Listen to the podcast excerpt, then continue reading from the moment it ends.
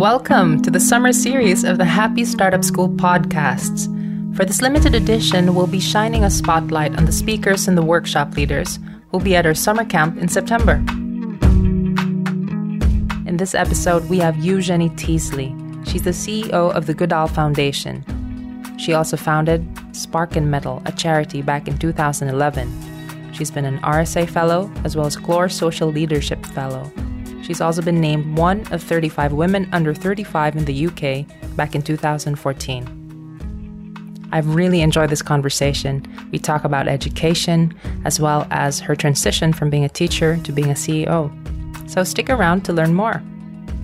I'm your host, Katrina Tan. I'm a video and design creative based in Rome, Italy, and I met Lawrence and Carlos in the mountains of France while attending their altitude retreat they thought they had terrible podcast voices, so they asked me to step in. The Happy Startup School, which they founded, is a community of like minded entrepreneurs and change makers who believe there's more to work than money. This community is passionate about making a positive impact in the world without sacrificing what's important to them. The summer camp is an annual gathering for the community to reconnect and re inspire each other. You can find out more at happystartupsummer.camp. Now back to our conversation with Eugenie. Thank you so much. Eugenie, I am so curious to know from your experience, how has it been like transitioning from being an educator to now being a CEO of a company? It's a great question, and it's been quite a long journey from being in the classroom to now running a very small organization. I'm certainly not in charge of anything colossal. I often refer to the Goodall Foundation in comparison to something like the Bill and Melinda Gates Foundation that if the Gates Foundation is the size of a table that you're sitting at, the Goodall Foundation isn't really even one speck in the grain of wood. Um, so it really is teeny tiny. But the uh, the journey, yeah, it's been a long one. But I think that I have been constantly trying to seek out how I can best support young people from less privileged circumstances and have been experimenting in different ways of doing that. And teaching for me was a great initial opportunity to work directly and learn from young people. Um, I was teaching in South mm-hmm. London only for two and a half years, so I was one of those teachers who gets trained and then who leaves. And my admiration for the teachers who stay and keep doing what they're doing and doing it brilliantly. Yeah, that admiration knows no bounds. But I was one of the quitters, but I quit because I felt like I could find more appropriate ways for me as an individual to, to work with these young people and actually within the bounds of the education system teaching a particular subject. So I was teaching English and media studies. They weren't subjects that I was particularly enthralled mm-hmm. by. I wasn't passionate about them. I'd never learned media studies myself and I'd given up English as soon as I could after GCSE. So my heart and soul weren't in the subjects. They were just in with working with the young people themselves and the pastoral side of the role of the teacher. Mm-hmm. But schools are set for supporting formal education and learning, you know, and they're subjects based. And so I thought that maybe I could find another route to supporting young people in this pastoral mm. way that was that was better suited. Yeah. So that's why that's kind of why I left teaching and then tried to find different avenues that I could work with young people. That's amazing. I read up a little bit about how you got started with the charity you founded, Spark and Mettle. And I, I read that you wanted to support young people in the non cognitive and non academic stuff that they needed to succeed in life. Could you go a little bit deeper on that, the soft um, skills, which I think not a lot of schools out there teach? And uh, also, maybe this is a way you can share with us your perspective on what the current education system looks like. Yeah, thank you. Yeah, I'm fascinated about all the sort of the nebulous soft stuff that enables people to succeed. So some of that is social and cultural. So it's about the networks you have and the people that you know. And some of that is about what is internal to you as an individual that appears kind of like this process of osmosis as you grow up. So just as we learn a language, whatever our mother tongue is, we also kind of uh, subsume and adopt various strengths and skills and develop them as we go and we're kind of not really conscious of mm-hmm. them and oftentimes our parents and teachers and the people around us aren't really conscious of what we're teaching or sharing and about these things as well. So I'm really interested about how to make these implicit skills and strengths explicit and to make them uh, known to people to understand what they can use in themselves uh, to help them succeed and flourish and fulfill their potential. And I think that actually, when I first started out with Spark and Mettle, that was a less common theme. But I do think that they've taken this has been taken up in education in the UK and in the US and elsewhere. Um, examples are things like resilience or grit or mettle of Spark and Metal. Right. There are things like zest or spark um, or passion.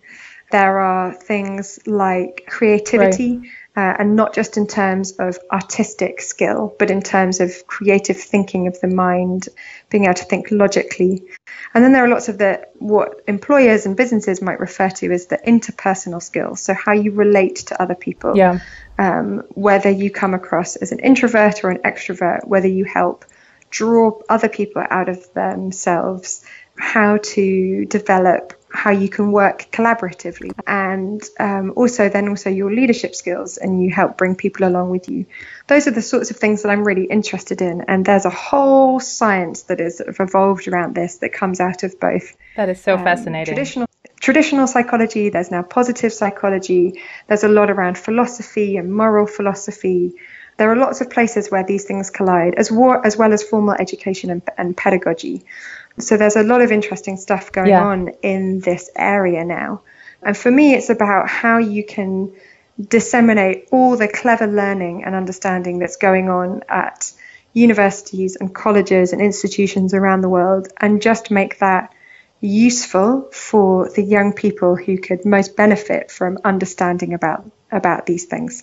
Um, so how do you translate the formal academic learning into actual, practical, interesting, engaging ways of enabling young people to develop these sorts of things in themselves. Wow, that's I'm so inspired by what you're doing. And I'm curious, you are currently working in the Goodall Foundation. You are operating from yes. the barge in the Brighton Marina. So, what's yes. the barge about and how is that tied to what you do? yeah. It's a very good question. I um you asked lots of good questions. The um so I ran Spark and Metal for about five years. I set it up and ran it. And when I went on maternity leave for the second time, mm. I decided that I didn't want to go back and, and run it as the CEO any longer for all sorts of reasons. And I wanted to find something else. I wanted to find something local to Brighton, where I live. I wanted to find something where I could be on the other side of the fence, whereas rather than asking for funds or finding resources myself, I could be in an organization that has those resources to be able to give to other organizations. Mm-hmm. I wanted, again, a kind of constant search for how I can um, be most useful. Um, Spark and Mettle had, did lots of good and interesting things, but there were lots of things that it, that it didn't do brilliantly and that we could learn from. And I don't believe that charities, once they get set up, or any organization, needs to exist forever and realized that actually we could achieve some of the same mission, the mission and the objectives that Spark and Mettle had through other means. Right. So I was really lucky to be taken on by a man who is an entrepreneur and a property developer who basically pretty much owns Brighton Marina, so the marina here right. in Brighton. And uh, when he was trying to set up his own charitable foundation. So that's what the Goodall Foundation is and what I helped set up. Right, okay. And in the process of doing that, we actually incorporated uh, Spark and Mettle and the kind of theory, a lot of the uh, IP, the intellectual property that we developed, so the projects, programs, toolkits, etc., have been incorporated by the Goodall Foundation. That's wonderful. In the meantime, so the barge, which you were asking about as well, is it was a it actually formerly it was a floating Chinese restaurant that had been in the okay. marina for about 20 years and the owners had sold it last year and some other people were going to scrap it. At which point my boss came along and said no that's a waste. It's three and a half thousand uh, square feet of space that could be used for positive social ends. So we've just finished renovating it and the foundation is now based out of the barge and we enable local charities and charitable projects to come and run events on the barge. So we put a kind of community and youth space in the heart of Brighton Marina, which is, I would say, focused more on commercial than than community or cultural. So we're trying to shift that a little bit and widen the offer of what the marina has. That's very exciting. And I think it must be really fun to operate as a CEO of a foundation from a barge. Yes, it's really fun. And actually, it reminds me I took a role at an amazing and hugely inspirational organization out in San Francisco before and during and after I was studying for a master's out at Berkeley. The organization is called 826 Valencia, which is a non-profit set up by an American writer and activist called Dave Eggers. It was a it was one of those non-profits where unusually the public get to see what happens on a day-to-day basis within an organization mm-hmm. because it had a shop front and then behind the shop front, they had a a lab where young people would come in and they would have help with their homework and they would work on creative projects and write books and do all sorts of mad, crazy, exciting things. Fun. And it was very open and transparent, and the staff and the um, participants and the public could all see what everybody was doing all the time. Um, and it was really amazing. And what's lovely about being back on the barge is that there are other organizations and projects there, but rather than being removed, being this funding organisation that's sitting in a smart, you know, art-filled office somewhere in central London. We are right next door to the projects that are happening, and it is kind of like a live feedback in what's working, what kids are responding to, how we can better support and serve the organisations that we're partnering with. Um, so it feels immediate and present, um, and that is really engaging. That's amazing. And yeah, it's definitely different from organizations not totally being in touch with the actual results of what the company's trying to achieve. With a boating metaphor, it keeps us anchored, I guess. I love into, that. Um, yeah. understanding what's going yeah. on. Amazing. Um, I'm curious. So, transitioning from opening and then eventually closing down your the charity you founded into then now being absorbed into the Goodall Foundation it sounds like it wasn't a very hard or difficult transition for you, or was it? Um, I don't think it's as, uh, as hard for me as it might have been um, in other circumstances because I was going in to set something up new. I basically it was the it was the best of both worlds of the kind of entrepreneurial getting something set up world, but also the world of reassurance and security mm-hmm. of having a team ready to go, a sort of administrative team and functions, which, at least in the charity world that I had previously known, was something that I had never had. I'd never had a bookkeeper or a finance officer or an HR lead or anybody mm-hmm. else. And when setting up the Goodall Foundation, I had access to all the people who work for my boss's day to day business. Um, who could support with all those administrative functions, which, like many entrepreneurs, I am not the most administratively minded mm-hmm. human in the world, um, or at least not always, not consistently. Um, so to have a team there ready was hugely reassuring. But yeah, but it was something brand new. So it was still in this the space of creating something from stra- scratch but without the financial pressure and worry of then having to raise the funds in order to have it set up, which is what I had to do with Spark and Mettle. Yeah. And honestly, five years down after doing that and two kids wow. later, mm. the freedom and excitement uh, and madness of setting something up of from course. scratch with no money to do it, yeah, kind of lost its shiny, sheeny, um, and the security of doing this made it a lot more appealing. Right.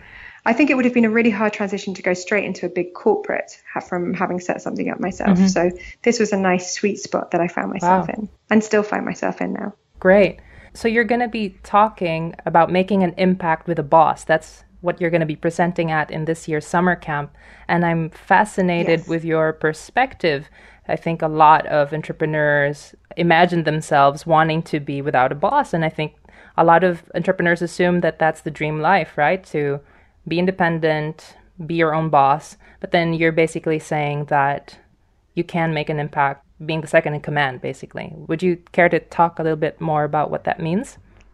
Uh, yeah, I have a couple of thoughts on that. One is, I think when I was younger, so I set up Spark and Mettle in my late 20s. So for entrepreneurs, for many of them, that's about 15 years after they start doing their own things. So I might have been a late starter, sort of entrepreneurially, but I loved being sort of responsible to no one um, or just could call the shots myself. And I had been advised when I set up Spark and Mettle just to get friends with different work experience and skills and knowledge as the board of trustees as opposed to the old grey haired great and good folk um, so that it could be a live dynamic it could feel like a startup but it was just a charitable one as opposed to a for profit one uh, so that's what I did and it was great and it was responsive and it was fast and it was energetic and it was lively but quite soon after I started, I was really craving accountability. Mm. Um, and it's not that I didn't get that through the Board of Trustees, but I think that there's something about um, working with people who have been in the world of work and just in the world for longer. Um, uh, I think that's a really, uh, the intergenerational stuff I think is really important. Um, and one of the reasons I really enjoyed being on the Clore Fellowship was because we were listening to and learning from people who were much further down their career um, and using that as kind of points of reflection and consideration for ourselves as the younger next generation sort of moving on in their right. career. So I was I was craving accountability and sort of experience and wisdom and mentorship to look mm-hmm. up to, and I didn't uh, get that that mentorship and wisdom directly from the board of trustees that we'd that I'd had around me. Uh, I got a gazillion other things, um, but not not exactly that. So actually, going into work for somebody else who has a totally different background, who's been in business forever, and I'd never been hired and worked for a for-profit company my entire professional career. Right. And not just him, but the kind of much wider team. That has been a huge, huge plus to learn from that and to be answerable to, to others. And I think, secondly, there is just something about collaboration. The more, the older I get, yeah. and the more I realize that genuinely working with a group of people as equals rather than being the sole out in front leader is something that really appeals right. to me. Um, and so, actually, being part of a team that when it is working well, it feels like you're kind of singing together. Um, is something that I find real joy in. Um, and so to have that opportunity and not to be the one who's kind of all the way out front, but to be part of that pack is something that I have really relished and cherished um, in the last year or so that I've been doing. I love it. Well, I'm sure you'll have more to share in the actual summer camp. So, for those of you who haven't got the tickets yet, this is an invitation for you to get the last few remaining at happystartupsummer.camp. This has been a really great conversation, and I'm so grateful for you making the time. Is there a goal, an end goal in your mind that you continue to aspire and reach for? I have a weird self defeating goal, which is I've mentioned the word privilege before and less privileged sort of several times through this conversation. And I think I have one of the most privileged roles of being able to work with and support organizations affecting real change for young people, uh, both in the UK and overseas. And my kind of goal is that I wouldn't be needed, that, that this role wouldn't need to exist. And in fact, that the charity, the foundation, wouldn't need to exist anymore. Um, uh, that for me would be like the true goal, um, that if it didn't have to exist. But in the meantime, um, if I can find ways of identifying and supporting the people in the communities who are making change and supporting the people around them on a daily basis and finding ways of supporting them to do that better, not necessarily bigger and not necessarily scaling, but just in a way that they think would improve what they're currently doing. That for me is is what I'm what I'm striving for because um, I think that the the real change doesn't even though I'm next door to what's happening in projects on the barge and stuff at the moment I'm not really the one who knows best about this stuff. But if I can find the other people with the answers and connect them with others who have different resources and ideas to make sustainable impactful rooted change then that's what really drives me and gets me excited about doing what I, I do. It. This is so, I'm so happy to speak with you, and I'm glad to hear that there are people like you out there who actually have these kinds of aspirations. And one last thing is there anything that you are so looking forward to at summer camp? I find huge just delight and joy in being surrounded by energetic, hopeful, innovative humans. And to be in a place with other minds like that just always gives me new ideas, uh, forging new connections, and shifting my approach and outlook. So that's very selfish. But yeah, I think I'm going to get a huge amount from little conversations with the, the people that I get to meet and connect with while I'm there. Well, guys, this is your chance to meet Eugenie Teasley in person at summer camp this year in September. Thank you for speaking with me today. I really appreciate you being on, and I wish you all the best with your work. You go, Eugenie. Thank you so much. It's been yes. great.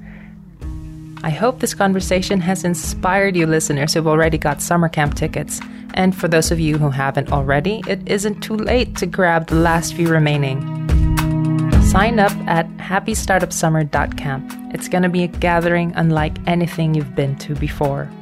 Thank you again for listening, and I hope you check in again next week for another episode of our summer series of the Happy Startup School Summer Camp podcasts. I'm your host, Katrina Tan, signing off. Stay awesome, stay curious, stay happy.